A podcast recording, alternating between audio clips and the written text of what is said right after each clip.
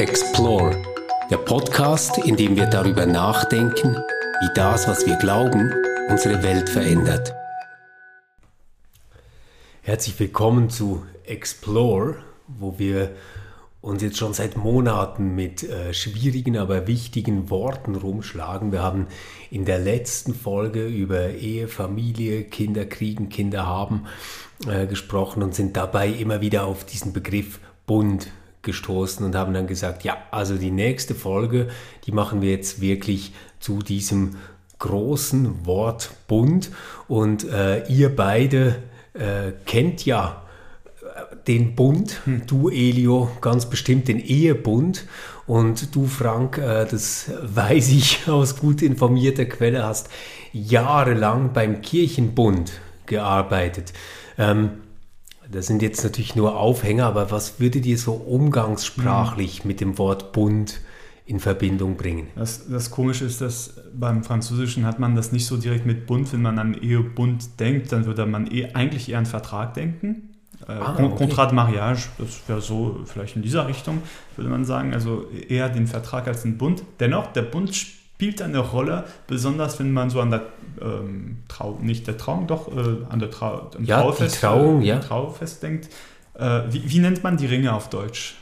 Ehering. Das sind eben Bundringe. Man versteht sie als Allianz, das ist wirklich so, so gesagt. Ja. Und ja, also einerseits finde ich, das hat aus, ja, so einen symbolischen Wert, den, den, ich interessant finde. Andererseits ist das auch äh, fast eine, als eine Kette. Also man sieht, sieht das schon fast als eine Kette. Also die, den, den Ehering ist wie eine Handschelle. Okay. Also ich weiß, dass, dass es diese, diese Symbolik schon gibt. Das ist ja. jetzt nicht sehr positiv äh, gewendet, würde ich sagen. Ambivalent halt. Mhm. Und Andererseits, also ja, ich selbst habe schon mehrere Mal Traum gefeiert. Als, also nicht als Pfarrer, aber in der Rolle des Pfarrers mhm. schon. Und mir war schon immer wichtig, also ich fand bunt als Kategorie wirklich ja, eine schöne Kategorie, um mit dem Ehepaar auch das zu ähm, explorieren, zu entdecken, was sie zusammen werden. Mhm. Was sind die zusammen, dass sie eben ganz alleine gestellt nicht sind. Und da okay, sind die ja. Bundesgeschichten in der Bibel auch interessante äh, Kontrastgeschichten zu ihrer eigenen Erfahrungen. Ja. Also einerseits Bund als etwas äh, Verpflichtendes, ja.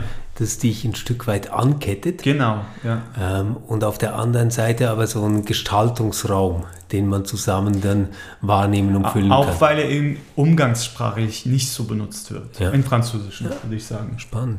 Du Frank, Thema Bund. Ja, böse Zungen äh, behaupten, ich sei äh, mit meiner Arbeitsstelle verheiratet. äh, das ist nicht mit Kirchenbund gemeint. Hm. Ja, der Kirchenbund, äh, äh, zumindest kann man davon ausgehen, dass es, weil es eine reformierte äh, Institution ist, dass sie sich schon genau überlegt haben, warum sie sich Bund genannt hat. In Deutschland gibt es das gleiche Pendant mit dem reformierten Bund. Ähm, die Idee dahinter ist, dass es äh, die, die Mitgliedkirchen nicht nur in einer vertraglichen Form äh, zusammengeschlossen sind, mhm. sondern eigentlich ganz analog zu dem, Elio, was du eben beschrieben hast, dass es äh, offensichtlich eine tiefergehende Verbindung gibt. Ganz interessant ist, und äh, diese Analogie zur Ehe taucht äh, auch theologisch, auch, auch kirchenhistorisch auf, wenn man sich überlegt, dass die äh, Bundestheologie, jedenfalls so ist das historische oder kirchenhistorische Narrativ, eine Erfindung von Bullinger mit natürlich schon Vorformen bei Zwingli, Zwingli sind. Ja. Äh, wenn man sich das kirchenhistorisch anschaut, eines der ersten Errungenschaften äh, der Reformation war die Einführung des Eherechts in Zürich. Hm.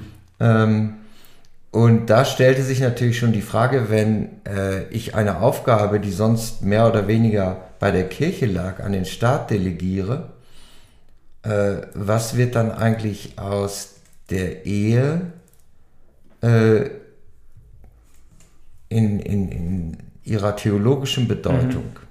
Wenn sich die Kirche quasi selbst ein Stück davon ra rauszieht, da rauszieht und sagt, ach, das soll mal der Staat unternehmen Und wenn man sich die Eheschriften äh, der Zürcher Reformation anschaut, da fällt auf, dass sie im Grunde genommen schon die Weichen gestellt haben für alle weiteren Entwicklungen, vor allen Dingen auch die politischen Entwicklungen, dass sie nämlich unterschieden haben zwischen der, Vertrags-, der staatlichen Vertragsform der Ehe und dem, was Zwingli und Bullinger äh, natürlich als notwendig ansahen, mhm. äh, dem Bundesschluss, dem kirchlichen Bundesschluss mhm. oder vor Gott.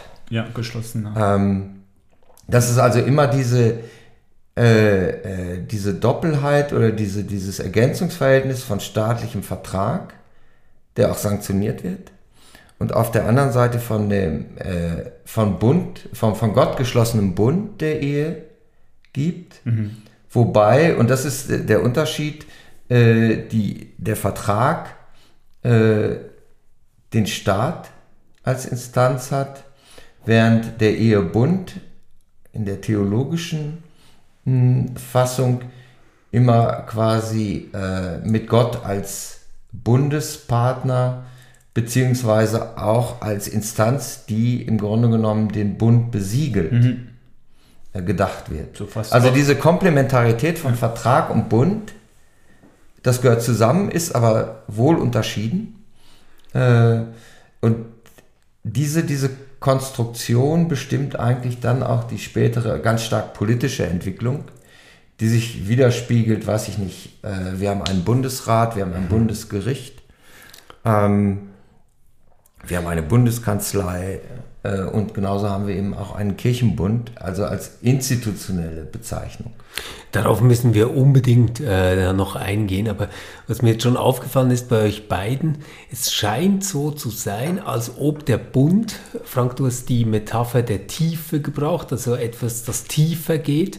Ähm, Elio, du hast ähm, das mit der Kette, ähm, was quasi auf eine starke Verbindlichkeit hinweist. Also, dass es einen Überschuss gibt ähm, der Bedeutung, die ein Bund hat gegenüber dem, was ein Vertrag hat. Mhm. Würdet ihr das so sagen? Weil es ist ja zunächst mal gar nicht so intuitiv, weil wir ja sagen würden, na ja, also das, was uns gesellschaftlich stärker bindet, ist ja nicht der Bund, ähm, den Menschen untereinander vor Gott oder mit Gott oder wie immer sie mhm. das nennen würden, schließen, sondern das wäre der Vertrag. Und der Vertrag ja. kann zwingen. Meinst du das in dieser genau. Richtung? Ja. Mhm. Der Bund ist ja eigentlich etwas, was, was nicht dieselbe Durchsetzungsmacht hat mhm. ähm, wie ein Vertrag, hätte ich jetzt gesagt.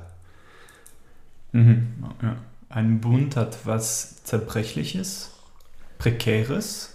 Würde ich äh, einfach von aus, aus äh, so Mensch, menschlicher Sicht ist nicht, der, ist nicht die gute Sprechweise, aber wenn ich von einem Bündnis spreche, ja?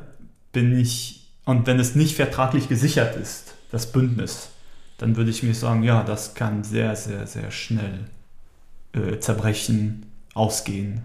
Genau, oder? Also wenn, wenn man so an den politischen Sprachgebrauch denkt, ähm, gerade so in Kriegssituationen spricht man ja oft von den Verbündeten. Ja.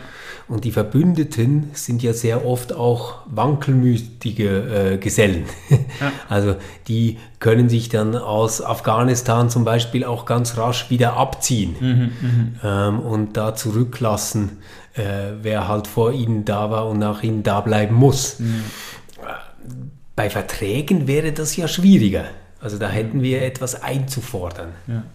Der, der Witz ist, dass äh, zumindest das theologische Narrativ vom Bund, äh, genau umgekehrt äh, äh, priorisiert. Ähm, also erstmal die, die wenn, man, wenn man das biblisch anschaut, also Noah-Bund, mhm. Äh, äh, Abrahams-Bund und so weiter und so fort, äh, alle Bundesschlüsse bzw. Bundeskategorien, die dort auftauchen, äh, gehen immer davon aus, und das betonen die Reformatoren natürlich auch besonders stark, von einem asymmetrischen Bundesverhältnis. Also mhm. Also Gott ist der, der, der äh, den Bund schließt äh, und seine Bundesgenossinnen sind äh, äh, nicht auf der gleichen Ebene. während bei einem Vertrag ist es ganz klar, es ist ein symmetrischer Vertrag. Und das Interessante ist, dass es historisch, äh, zumindest in der politischen Theorie, eine direkte Entwicklung äh, oder eine Entwicklungslinie vom, vom Bund zum Vertrag gibt. Mhm.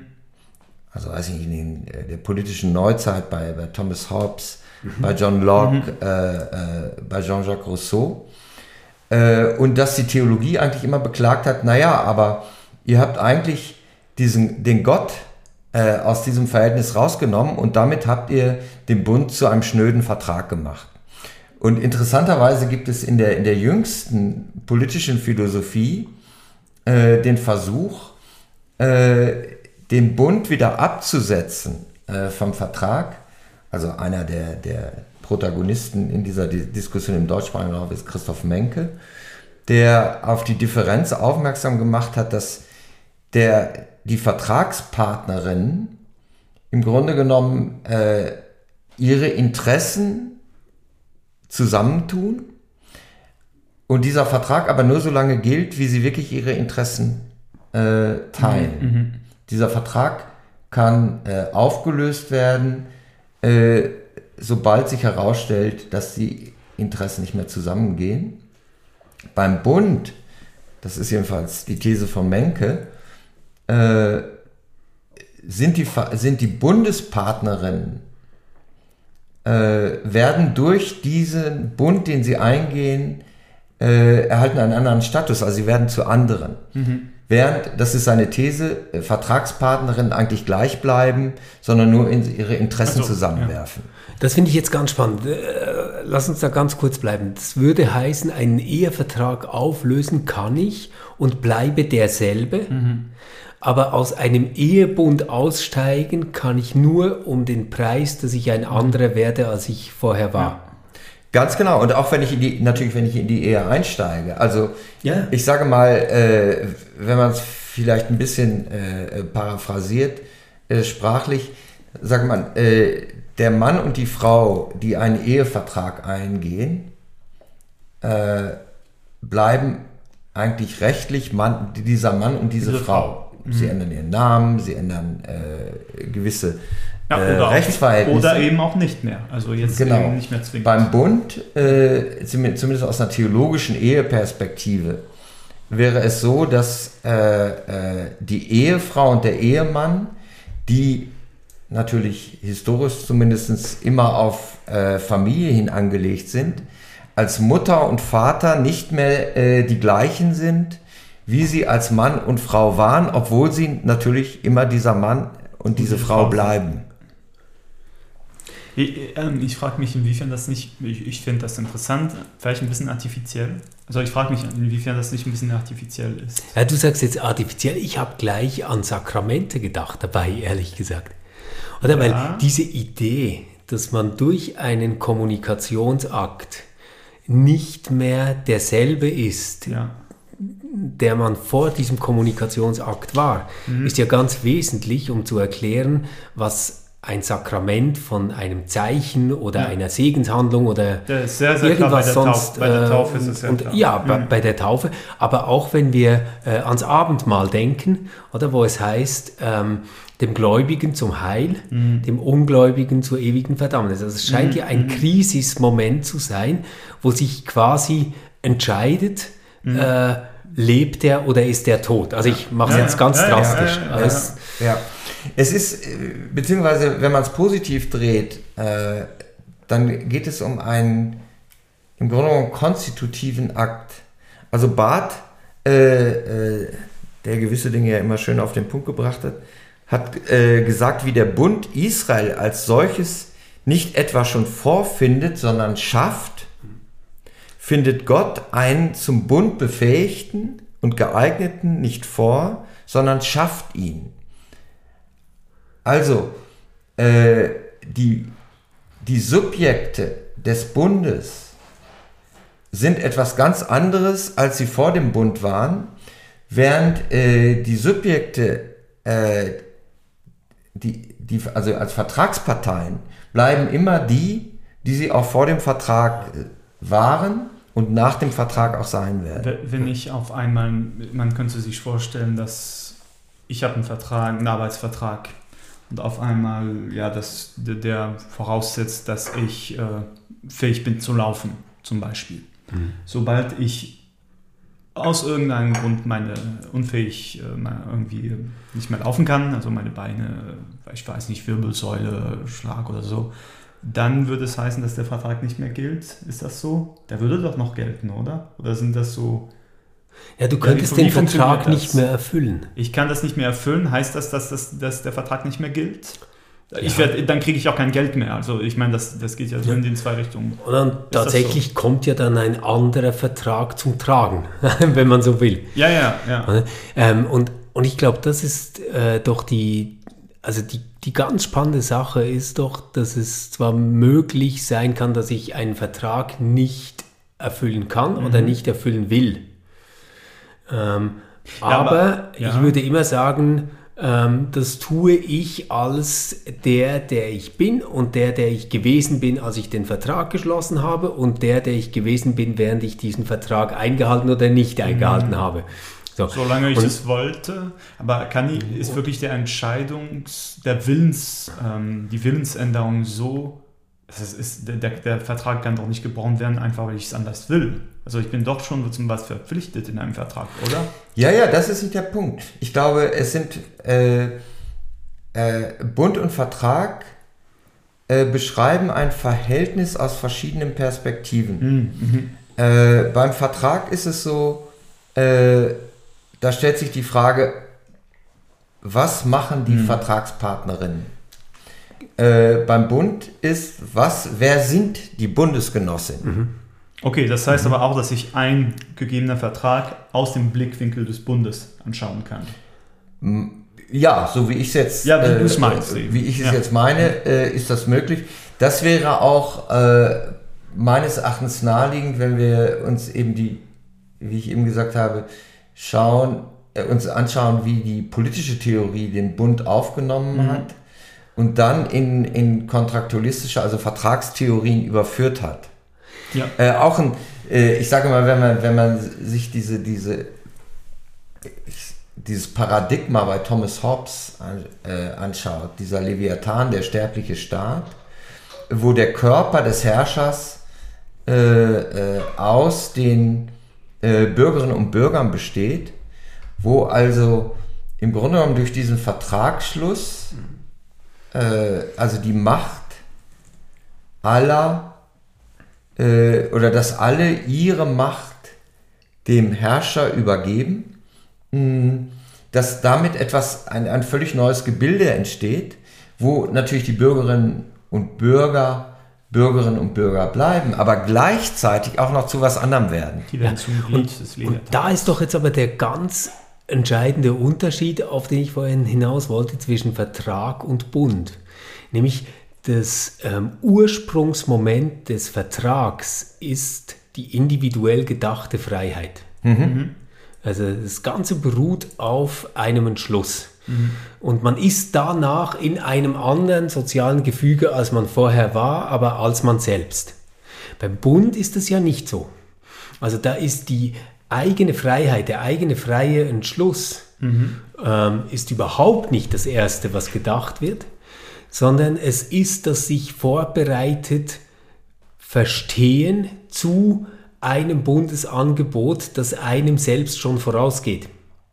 Also mhm. es ist mhm. nicht so, dass man sich die Identität, die man danach haben wird, selbst gibt, sie wählt oder sie sich mhm. nimmt, mhm sondern es ist eher ähm, ein Erkenntnismoment, dass man in einem Gefüge drin ist, das man nicht selbst bestimmt und gewählt hat. Genau, man könnte sagen, der Vertrag äh, äh, wird aus Freiheit geschlossen und der Bund äh, wird zu einer Ermöglichungsbedingung von Freiheit. Ja. ja. Äh, ja. Ich ich glaube, wenn man, wenn man wirklich an der, versucht, die, die, an dieser Differenz festzuhalten, dann muss man sagen, dass äh, ein Bund nicht in dem Sinne freiwillig eingegangen wird wie ein Vertrag. Darum, Und es sind ganz andere Freiheitsbegriffe, oder, ja. die da mitspielen. Also ja. der, der, der Freiheitsbegriff des Vertrages ist eigentlich die Wahlfreiheit. Ja. Aber das ist genau. ein ganz anderes ähm, Freiheitsverständnis, das keine ontologische Grundlage braucht als das beim Bund. Ähm, dort würde es darum gehen, die Frage zu beantworten, bin ich selbst jemand, der sich als frei denken kann? Mhm. Und zwar jenseits ähm, von Optionen, die Wahlfreiheit betreffen. Nämlich quasi bin ich in der Übereinstimmung mit meinem Wesen, mit dem, ja. was ich wirklich bin. Also wir, wir werden da ganz schnell essentiell, wenn es um den Bund geht, oder? ich, ich, glaube auch, dass, dass äh, äh, der Bund, oder äh, ich meine, äh, wenn wir uns anschauen, in welcher Zeit und unter welchen erkenntnistheoretischen Voraussetzungen diese äh, Bundeskategorie entstanden ist, dann äh, ste stehen da natürlich im Hintergrund essentielle Sichtweisen, also eine Naturrechtslehre und so weiter und so fort. Hm. Und theologisch geht es sicherlich immer darum, äh, wie kommen in diese, Tra in diese traditionellen Vorstellungen, erkenntnistheoretischen Voraussetzungen und so weiter, äh, äh, wie bringen wir da Gott unter? Ja, genau. Und, und Gott ist ja ein Riesenproblem, wenn wir über den Bund nachdenken. Weil ich glaube, man könnte ganz leicht den Satz über die Lippen bringen, es gibt kein Israel, also wie es jetzt gedacht ist biblisch, ja? es gibt kein Israel ohne Gott. Mhm. Mhm. Können wir den Satz aber auch umdrehen? Das also gibt es auch keinen Gott ohne dieses Israel, das da gedacht wird? Und die christliche Antwort darauf wäre ziemlich eindeutig und ganz stark. Sie würde sagen, ja, es gibt keinen Gott ähm, ohne dieses ja. Israel. Mhm. Und es gibt ganz besonders äh, keinen Gott als diesen Gott, wie er sich in diesem einen Juden äh, gezeigt hat mhm. und, und sich damit äh, mit der Menschheit äh, verbunden hat in mhm. diesem einen Menschen, oder? Also das heißt quasi, der Wahnsinn eigentlich christlichen Denkens besteht darin, dass man sagt, das Absolute ist selbst so, dass es sich ähm, begrenzt, determiniert, also bestimmt durch einen, vielleicht können wir den noch als freien Entschluss gedachten Moment äh, ansehen, der aber für alles, was dieses Absolute ist, danach absolut ausschlaggebend ist. Mhm. Und es ist ja nicht nur so gedacht, dass das aus der Perspektive des Menschen halt so ist, sondern man würde wirklich sagen, nein, nein, das, das so meint tatsächlich in vollem ontologischen Sinne etwas darüber auszusagen, wie Gott ist und wer Gott ist. Mhm. Obwohl, also ich frage mich immer, ob hier der absolut, nee, ich frage mich einfach, ob der Absolutheitsmoment vor, als vorgegeben ist oder als Versuch, ähm, sowas wie eine Befreiung oder Erlösungserlebnis äh, deuten zu können. Also du sagst, ja, das ist einfach diese, diese dogmatische Konstellation, die sagt, man muss wissen, wie, die, wie sich Gott entschieden hat aber ist das nicht eher so, dass es einen Befreiungsmoment gibt? Also ich sage, warum sage ich Befreiungsmoment? Weil Israel mit sein, an dieser Befreiungsgeschichte gebunden ist und dass eben der Gott Israel auch an dieser Befreiungsgeschichte gebunden ist. Ähm, aber ist das das Absolute? Warum muss das Absolute da rein? Ich meine, die Frage ist natürlich, ob es einen Gott gibt neben dem Gott, der sich offenbart. Und wir sagen, Christen sagen nein. Also mindestens wäre das die klassische Antwort, ja, genau, die, ja, ja. die, ich kenne. Also, aber warum, warum äh, noch einmal, warum die Absolutheit dann? Warum, warum das Ungebundene eigentlich? Absolut ist ja eben ungebunden. Naja, das, äh, also, äh, ist jetzt genau die Frage, wie man das Absolute denkt. Ja. Ähm, das Absolute, wie es ähm, jetzt in dieser Art christlichen Denkens ja. gedacht wird, gibt sich ja seine Bestimmtheit durch den Bund. Genau. Ja. Und das heißt, also jetzt reines, absolutes zu denken geht ja gar nicht, weil das wäre ja reine Potentialität. Genau. Das könnte ja alles sein. Aber es geht ja darum, dass, dass das Absolute eben nicht abstrakt gedacht wird, also Gott ja. nicht abstrakt gedacht wird, ja. sondern als einer, der eine Geschichte hat. Ja. Und, und die Aussage, die dann verrückt ist und obendrauf kommt, ist, dass man sagt, und es gibt den gar nicht außerhalb dieser Geschichte. Ja. Das Problem ist ja eben, bei, bei Israel funktioniert das gut, weil die so einen Partikularismus haben. Der gut, also eben diese Geschichte hat auch nicht die La Prétention, ähm, die will auch nicht universale Geltung haben. Sozusagen an und für sich, diese eine Geschichte, das ist die Geschichte des Volkes Israels die perspektivisch was mit der Geschichte der Welt zu tun hat, aber Erwählung und Bund sind für dieses Volk. Wäre so äh, aus, in, diesem, in dieser Perspektive, ja, vielleicht in einer jüdischen Perspektive. aber so ist es das wirklich? Ist das bin ich auch nicht sicher. Äh, äh, ist nicht nur, äh, ist Israel nicht, also das, das mhm. auserwählte Volk, ja. Äh, äh, nicht nur äh, eine Beschreibung äh, eines Bundes, der, der von vornherein universal gedacht ist.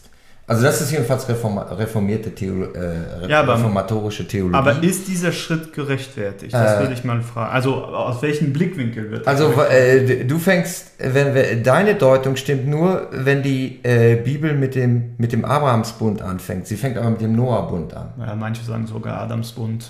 Und ja, von mir ist auch Adamsbund, ja. ja. Äh, das ist auch gut reformiert. Äh, das heißt, der Bundespartner Gottes ist immer äh, äh, die Schöpfung. Mhm. Also Lukas Fischer hat ja darauf an, an den, am Bullinger und Zwingli sch schwer moniert, dass sie leider verpasst hätten, die Schöpfung im Blick zu behalten als Bundespartner Gottes, sondern äh, dass sie im Grunde genommen die Schöpfung auf die menschlichen Geschöpfe reduziert haben. Und tatsächlich äh, äh, sind, wenn man den äh, Noah-Bund sich anschaut, in der Arche, jedenfalls in der Geschichte, äh, nicht nur ein paar Personen gehockt. Genau, ja. Ich finde es auch sehr sinnvoll, wenn wir uns die Psalmen anschauen, wie eben nicht nur der Mensch auf Gottes Handeln reagiert, eben die ganze Schöpfung, die reagiert oder die reflektiert eben dieses Handeln. Die Idee finden wir ja auch bei Paulus, oder? Die Schöpfung, die ächzt ja. Ähm, und noch wartet auf das, was aussteht. Also vielleicht wäre es spannender, weil der Bundesbegriff auf der einen Seite so klar ist, auf der anderen Seite, oder die Kategorie, äh, doch so seltsam schwammig. Äh, was wären denn die alternativen Beschreibungsmodelle gewesen? Für äh, was jetzt, meinst du? Äh, für das Verhältnis Gottes ja, der, zu der, der oder Vasallenvertrag der oder der, der Vasallenvertrag, glaube ich, wäre die Alternative gewesen, die ganz naheliegend wäre. Also quasi zu, zu sagen, ähm, ich bin euer Gott und ihr unterwerft euch unter folgende Bestimmungen. Mein Reich reicht von hier bis da und folgendes habt ihr zu tun. Und dann ähm, würde das kommen. Was und, eigentlich auch als Basis des Bundes, also der Bundestext, der Texte, die das Bund, den Bund mit Gott inszenieren, benutzt wird. Also die deuten den um, aber das wird auch so als Basis benutzt. Genau, oder also vom Aufgang der Sonne bis zum ja. Niedergang, das ist, das ist ja genau ähm, auf der Folie des Vasallenvertrags entstanden. Das, ja. das ist ja soweit klar. Nur die ganze Geschichte, die jetzt erzählt wird über diesen Gott, der eben diesen Bund äh, stiftet und nicht einen Vasallenvertrag, ist ja jetzt nicht ähm, die des souveränen Herrschers, der sein Gebiet kontrolliert, mhm. sondern ähm, manchmal die eines Liebhabers, der furchtbar hadert äh, mhm. mit seinem Bundespartner, ähm, der diesen Bundespartner beschimpft und mhm. am liebsten verwerfen will und dann sich selbst gegen sich also und seine Gerechtigkeit kehrt, um irgendwie mhm. Partner bleiben zu können. Und das, das zieht sich ja fort ähm, durch die Interpretation, die dann der Kreuzestod im Neuen Testament erfährt. Mhm. Also das heißt, das ähm, christliche Denken an dieser Stelle ähm, würde tatsächlich das Verständnis des Bundes ähm, brauchen, um zu beschreiben, wie Gott tickt. Also ich sage es jetzt extra so, so flapsig. und, und würde dann sagen, das ist jetzt nicht nur eine Laune oder nicht nur etwas, was ihm zufällig passiert ist wie ein Schnupfen, sondern das ist sein Wesen. Also es gibt den nicht anders als, als äh, Bundespartner und das heißt als eifersüchtigen, hadernden, äh, zweifelnden, äh, liebenden, äh, streitenden Gott. Ja. Und die Alternative, die, die man in der, in der Gegenwart immer wieder sucht dazu, wäre zu sagen, na ja, also das mit dem Bund, das ist halt einfach ein sehr anthropomorphes äh, Vorverständnis, äh, das wir hatten. Wir verstehen jetzt aber viel besser, wie Gott funktioniert. Der funktioniert nämlich in Prozessen. Mhm. Also quasi nicht in Kontaktereignissen, wenn man so will, sondern in Prozessen. Mhm. Und der lenkt mit einer unsichtbaren, lockenden Kraft die Welt und die Menschen, die darin handeln und die ganze Schöpfung aber auch in eine bestimmte Richtung, mhm. zu einem bestimmten Ziel mhm. hin. Mhm. Ja, im Grunde genommen haben wir ja drei, ich sag mal drei Grundmodelle. Das eine ist die, die Struktur, das wäre so eine klassische schöpfungstheologische. Also Gott hat da was gemacht und äh, äh, uns auch und jetzt sitzen wir da in diesem Gemachten und sollen da irgendwas mitmachen. Wir müssen Ordnungen erkennen. Genau, mhm. ganz genau. Äh, das zweite wäre eben äh, äh, diese, diese prozedurale Sicht, äh, die Gott irgendwie noch als ja, die, die, eine, die, die Gott in, dem, in den Prozessen selbst als, als präsent vorstellt. Und dann gibt es, äh, und als drittes wäre eben diese, diese Bundesperspektive, äh, in der offensichtlich dieser Gott äh, in äh, dieser Konstruktion selbst präsent ist ja. und begegnet. Mich, ich finde immer, dass es, dass es sehr nahe liegt, wenn man, wenn man Barth in der KD äh, äh, zur, zur Bundestheologie äh, und zu, zu, zu, er hat ja irgendwann äh, äh, mal äh, die Idee gehabt, diesen de, am Ende seiner, seiner, seiner KD eine, eine Lehre des Bundes, hm. also die Versöhnungslehre eigentlich als Bundeslehre zu konzipieren. Mm. Ich finde, wenn, wenn ich Barth lese, fällt mir immer Hannah Arendt ein. Also die natürlich nie bei ihm auftaucht. Wie Hannah Arendt äh, äh, die Politik beschrieben hat. Äh, die Politik eben, ihr Spitzensatz ist ja, der Mensch ist apolitisch. Mm. Und die Politik ist nur das, was sich ereignet, wenn Menschen aufeinandertreffen. Also es hat keine, sie sagt, es hat keine, äh, Politik hat keine Substanz.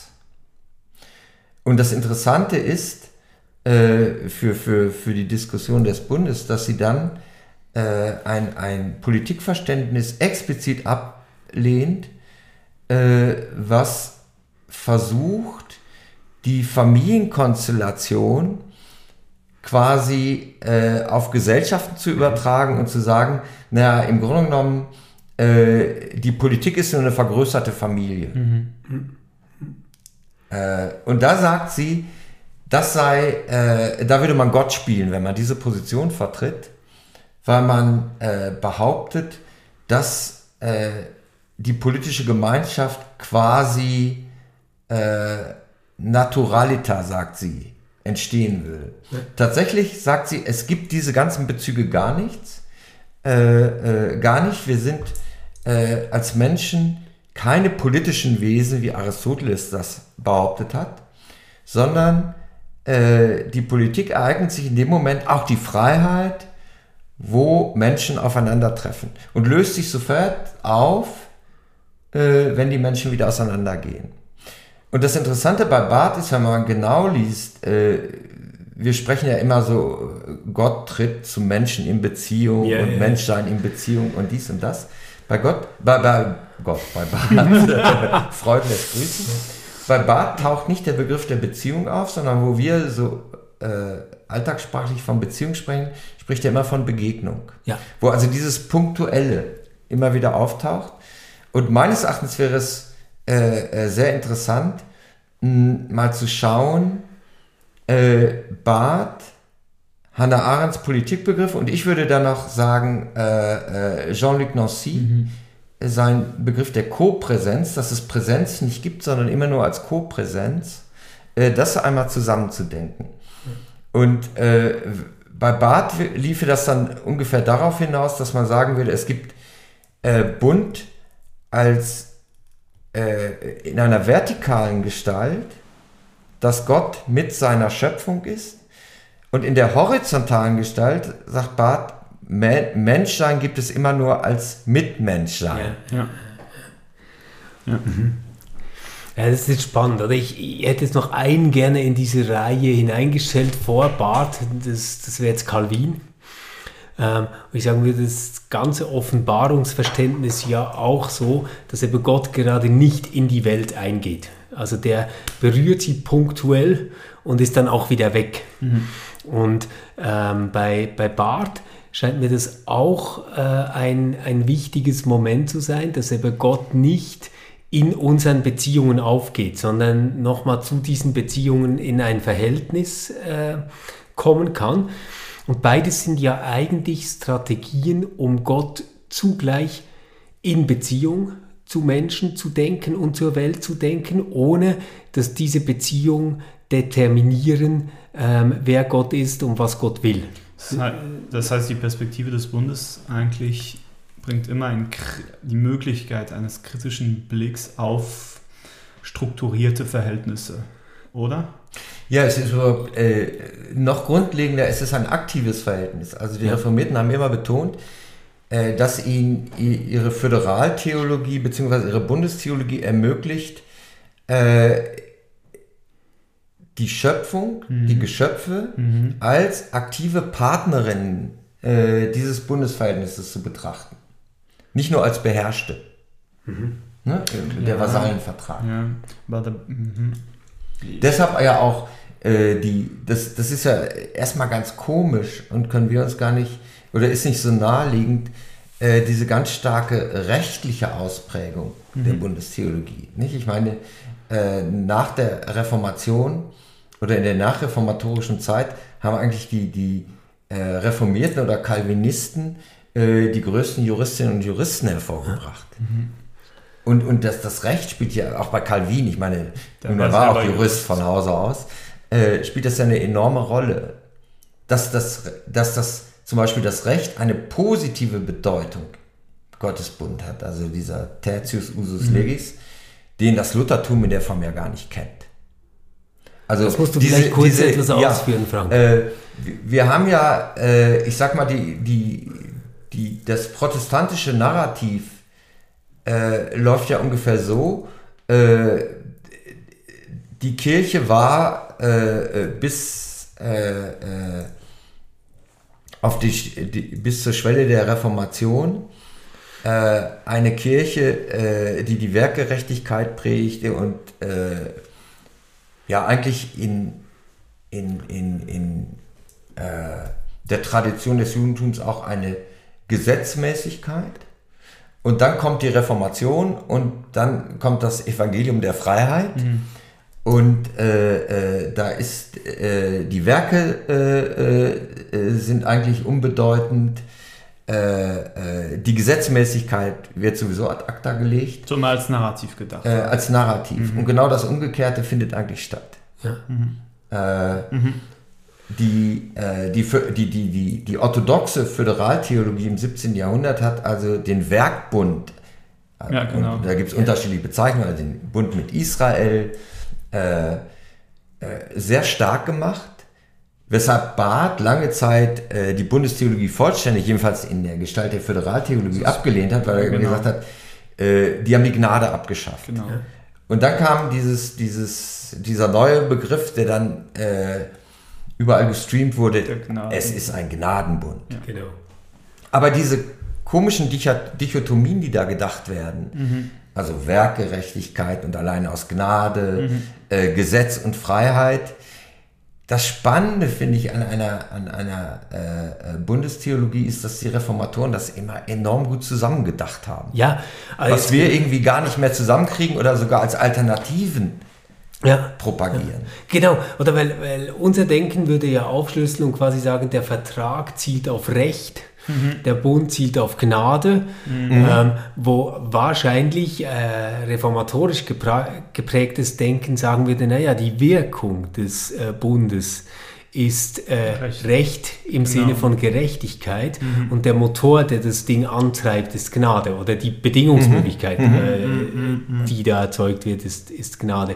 Ich habe ähm, mir jetzt noch überlegt, was, was das jetzt mit diesem weiteren Hinweis auf Arendt und äh, Nancy, wenn ich es recht verstanden habe, austragen würde. Und ich meine, bei, bei Hannah Arendt könnte man sagen, das ist ja letztendlich jetzt anders, als wir es bei Calvin und bei Barth haben, nicht ein Versuch, die Freiheit Gottes zu sichern, diese Bestreitung, dass der Mensch ein Sohn Politikon ist, sondern es ist eigentlich der Versuch, die Freiheit des Menschen ähm, zu, zu wahren. Mhm. Und zwar so, dass sein Wesen und damit auch seine Würde, die äh, gedacht werden muss, nicht darin aufgeht, ähm, was er politisch ist. Und sie tut mhm. das ja in einer Zeit, wo es nichts gibt, das nicht politisch ist. Ja. Also das, das ist wahrscheinlich ihre, ihre Vorstellung. Bei, bei Nancy komme ich noch nicht ganz klar, weil ich, ich muss da immer an ähm, dieses, äh, diese Idee vom Ereignis äh, denken was, was er konstruiert. Mhm. Und ich habe da ein paar Mal was äh, zu gelesen, habe sogar mal was, was Kleines zugeschrieben. Aber für mich bleibt dieses Ereignis jetzt im Gegensatz zu Bund und Vertrag oder zu Offenbarung auch, mhm. was, was es mhm. als Begriff gibt, eigentlich etwas Magisches. Weil es irgendwie da ist ohne dass es evoziert werden kann und etwas tut, was im Moment, wo ich beschreiben will, was es tut, schon nicht mehr das ist, worüber ich spreche. Also ich glaube, das ist auch genau die Pointe bei Nancy, so ich ihn äh, lese. Elio, du äh, nein, nein, kannst ihn im Original lesen, ja. äh, du kannst es viel besser beurteilen. Äh, ich glaube tatsächlich, dass die, äh, dass im Hintergrund äh, ein, ein, eine, eine radikale Kritik an einer essenz, äh, essentialistischen, genau. substantialistischen äh, Begrifflichkeit. Bei, bei Nancy ist ja der, der Steht. ist ja ein Versuch, das Gemeinsame zu denken. Mhm. Aber das Gemeinsame eben äh, im Blicke des Scheiterns des Kommunismus. Mhm. Also eben das, was das Gemeinsame eigentlich verwirklichen sollte, hat total gescheitert. Nur wie kann man weiterhin sowas denken? Und in der Tat, der, ich, wie ich das, ich kenne mich überhaupt nicht gut aus ich habe nur ein bisschen von ihm gelesen jetzt. Aber was ich jetzt so sehe, ist, ist wirklich der Versuch, Gemeinsamkeit sagbar zu machen. Ich sage einfach nur sagbar, eben nicht äh, fest, fest äh, das nicht fest ähm, ontologisch verankert. Also es ist schon ontologisch gestreamt, aber es ist nicht äh, verankert. Ich kann es eben nicht greifen. Ich kann es nicht, ähm, ich kann es nicht, äh, ich kann nicht was draus machen. Mhm. Eben. Mhm. Ich kann es nur bezeugen, würde ich mal sagen, so in dieser Richtung. Äh, ja, ja, aber ich, ich, ich, ich glaube, es gibt ja dann Versuche von Nancy, ähm, Verhaltensweisen auszudrücken, die ja. diesem Eindruck der Welt korrespondieren. Witzigerweise wird es da ja dann sehr religiös.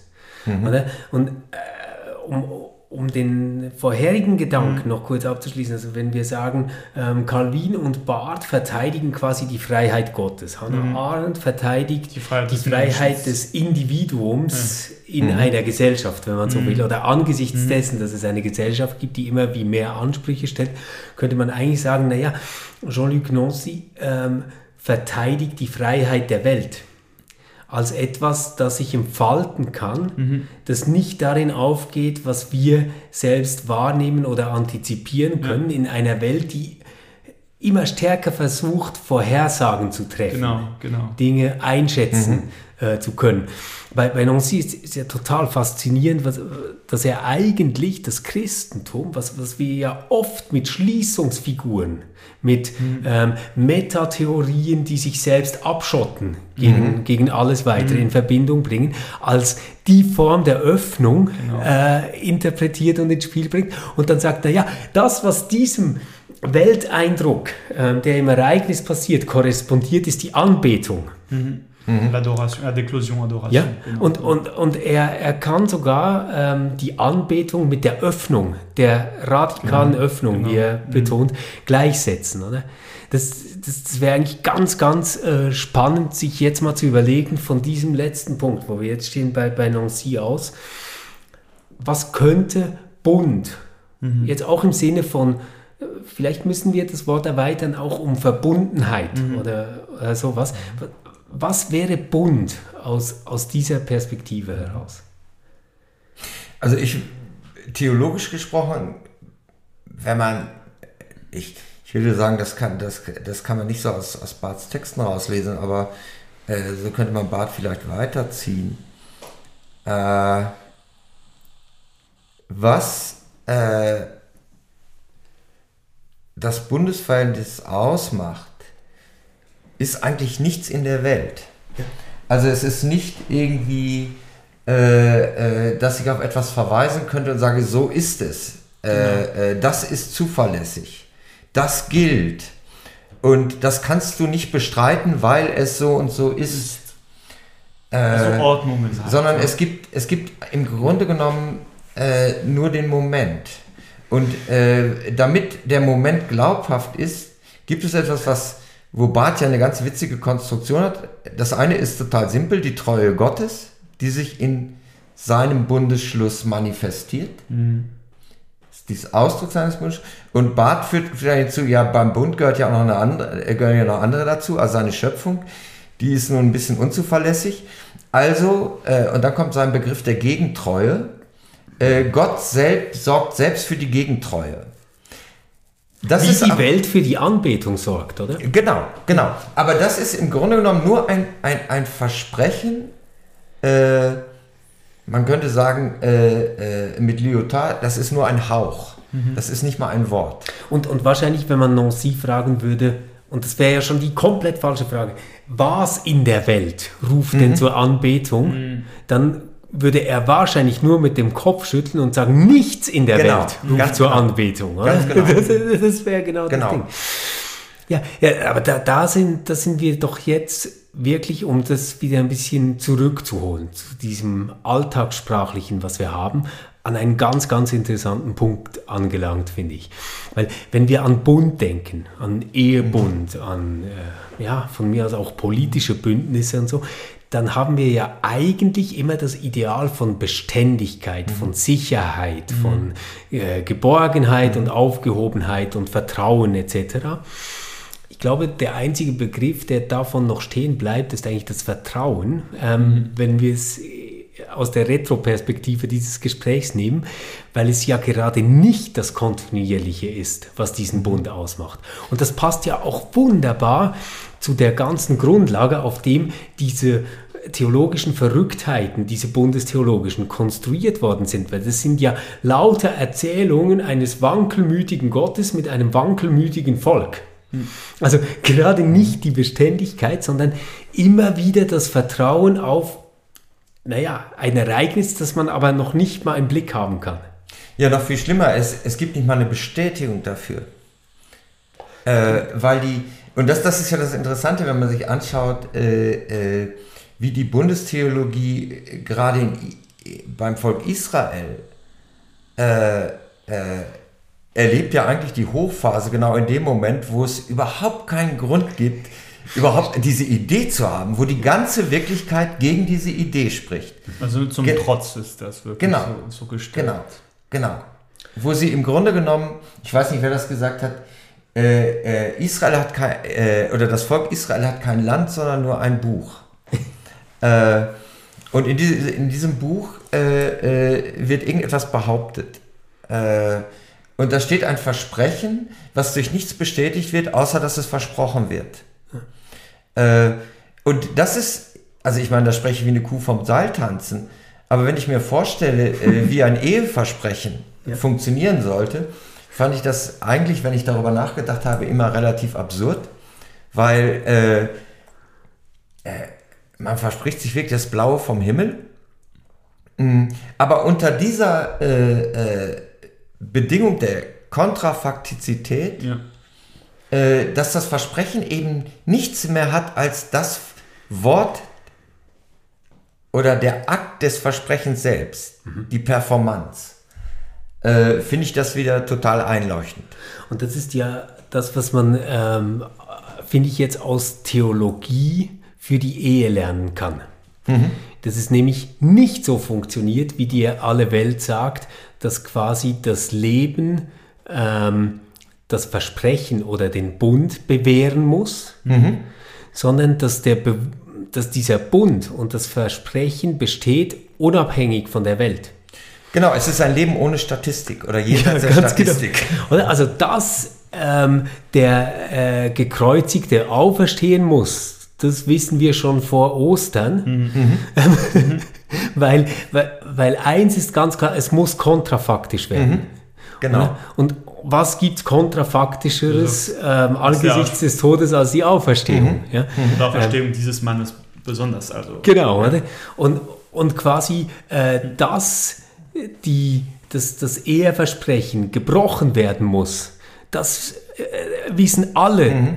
Die, die heiraten, wenn sie drüber nachgedacht haben. Mhm. Also dieses Versprechen wird kein Mensch halten können. Mhm. Ja? Aber das Versprechen lebt zum Glück nicht von der Erfüllung im Leben. Mhm. Genau. Ja. genau. Mhm. Andererseits soll das auch, du machst es auch, weil du weißt, dass, dass dieses Versprechen was auf dich bewirken wird. Es ist die Unterstellung der in der Begegnung. Also. Es ist eigentlich nur die Unterstellung. Aber Unterstellung nicht in diesem, diesem pejorativen Sinn, sondern die Unterstellung ist das Stärkste, was ich habe in der Begegnung. Ja. Ja. Also um, um das auf den Boden zu bringen, eigentlich besteht das Eheversprechen darin, dass wenn ich mich nachts um halb zwei umdrehe und du bist nicht da, mir tausend gute Dinge einfallen, die richtig gute Gründe sind. Egal, was ich danach auf deinem Telefon sehen würde, wenn ich schauen würde, was ich natürlich nicht tun werde. Genau. Und das ist, das ist vielleicht der große Unterschied. Ich bringe den jetzt schon wieder ins Spiel, ähm, aber ich habe zu viele Podcasts mit ihm gehört ähm, zu Schirachs Idee vom Recht. Seine Idee ist ja, wir setzen ein Recht, um uns darauf hin zu entwickeln. Mhm. Aber wir gehen keinen Bund ein, um uns darauf hin zu ja. entwickeln, mhm. Mhm. sondern wir brauchen den Bund gerade da, wo die Entwicklung von uns her nicht antizipierbar ist. Mhm. Ja. Mhm, also gerade da, wo ich nicht weiß, in welche Richtung ich laufen muss ja, und berechtigte Zweifel habe, dass ich das überhaupt könnte, da brauche ich eben den Bund und nicht das Recht. Ja, man könnte sagen, Recht ist die alternative Form der Anbetung. Ja, das stimmt. Das stimmt. Also in dem Nonsischen Sinn. Nonschen. Nonschen. Ja, das ist doch jetzt ein äh, wirklich für mich völlig überraschender Schluss, dass wir da gelandet sind. Ähm, ich habe Spaß dran. Ich hoffe, man kann dem Gespräch einigermaßen folgen. ähm, aber äh, ich äh, habe gar nicht so riesen Lust gehabt, eigentlich über Bund und Bundestheologie zu sprechen, weil das wirklich so erstes theologisches Examen und dann müssen wir die verschiedenen äh, Rollen des Gesetzes und äh, die verschiedenen äh, Bunde, äh, Bünde, die es gab, äh, aufzählen und sowas. Ähm, das fand ich jetzt heute viel interessanter. Ich danke euch beiden ganz herzlich ähm, dafür. Womit fahren wir weiter? Ich, ich könnte mir vorstellen, dass, dass wir sagen, wir nehmen so einen kleinen Seitenarm, den wir heute aufgemacht haben, und ähm, machen mal was äh, zum Versprechen. Könnt ihr euch da. Super. Ja? Machen wir was zum Versprechen? Ja, da runden wir Dinge ab. Treue, Ehe, Bund, Versprechen. Wobei ja. mich das auch an mein Studium erinnert. Äh, Wonneberger Verheißung und Versprechen. Ja, super. Also, vielleicht kommt ja die Verheißung ganz nahe ans Versprechen, wenn wir drüber reden. Hey, euch allen wünschen wir eine super Zeit. Wir hören uns wieder in zwei Wochen. Ähm, und bis dahin freuen wir uns auf Zuschriften, Ideen von euch. Ähm, gebt euch Sorge. Bis bald. Tschüss.